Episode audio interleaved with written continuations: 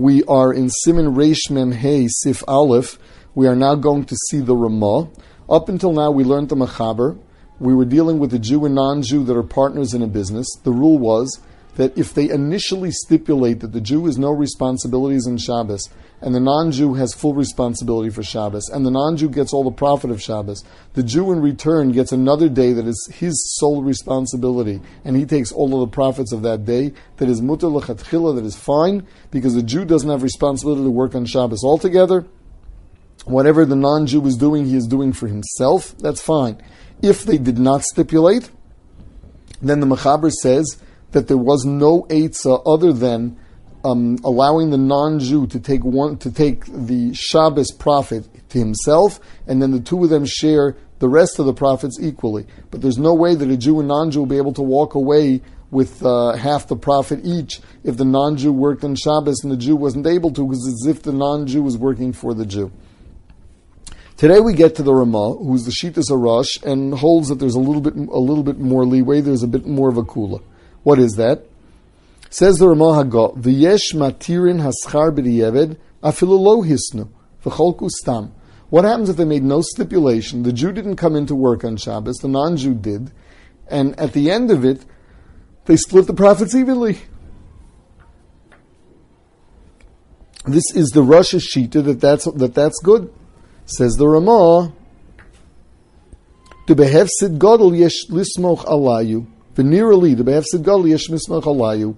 In in a when you're dealing with a great loss of money, you can do that instead of giving the non-Jew um, all of the Shabbos profits on his own and then splitting the rest. If it's a lot of money, you can split the whole thing 50-50, even though you made no stipulation whatsoever. Um, why is this? They hold that it's mutter because you did not be mafurish tell him that he's got to work for you on Shabbos. Um, it's uh, it's got to be it's got to be that you didn't tell him to, and that he did not have an achrayas to work on Shabbos. He did it of his own accord. If he did it of his own accord, so there we say that you can split it. Okay. Now this is all if the uh, this is only if the non-Jew is a full partner. I mean, what happens if um, if he's not really a full partner? He's just uh, getting getting uh, some percentage of it. So there, uh, there the halacha is already uh, is already problematic because you're going to end up taking schar Shabbos. The halacha would be that um, it would only uh, it, it, would only be mutter if you do it bahavla, meaning that you do it together with with a, another day of the week. Only then can you take the schar from what he did. Uh, some hold that in a case where you're taking it bahavla and you just rent it out to the non-Jew, um, the halachi is that it would be mutter even if you made no tanai to begin with. Now, further in the Ramah.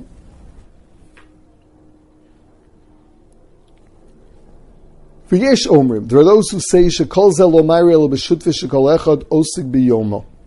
That's only a business where each one takes a different day. Aval kisheshneim oskim biyachad kol achol. ובשבס עוסק אין יהודי לבדו, מותר לחלוק עמו כל השכר, דין יהודי הדייתא דנפשי כעובד. What happens if they each have the responsibility, the two of them have to work together all week? Come Shabbos, only the non-Jew works. I'm not the Jew. So there are those who say that uh, there's no problem.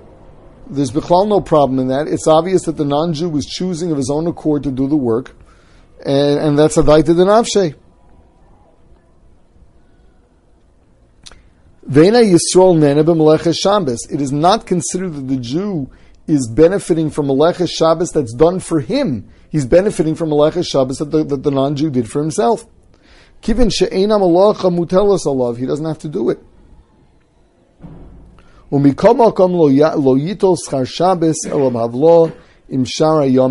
Even so, if you take the profit, it's got to be b'havlo together with uh, together with with uh, with the weekday money. Um, otherwise, it's also because of Schar Shabbos. So we have two issues here. One issue is that the non-Jew is doing malacha for you. The second issue is the Schar Shabbos. Um, for him doing the malacha for you, if no one ever asked him to, you have a business that is closed on Shabbos. The non-Jew goes in there and starts working, um, and, then, and there is profit. There's nothing wrong with you taking it. He did it for himself. He didn't do it for you. So uh, that would be mutter. The only condition is that you not take it, you not take the schar Shabbos alone, because we said schar Shabbos itself is also midrabanan.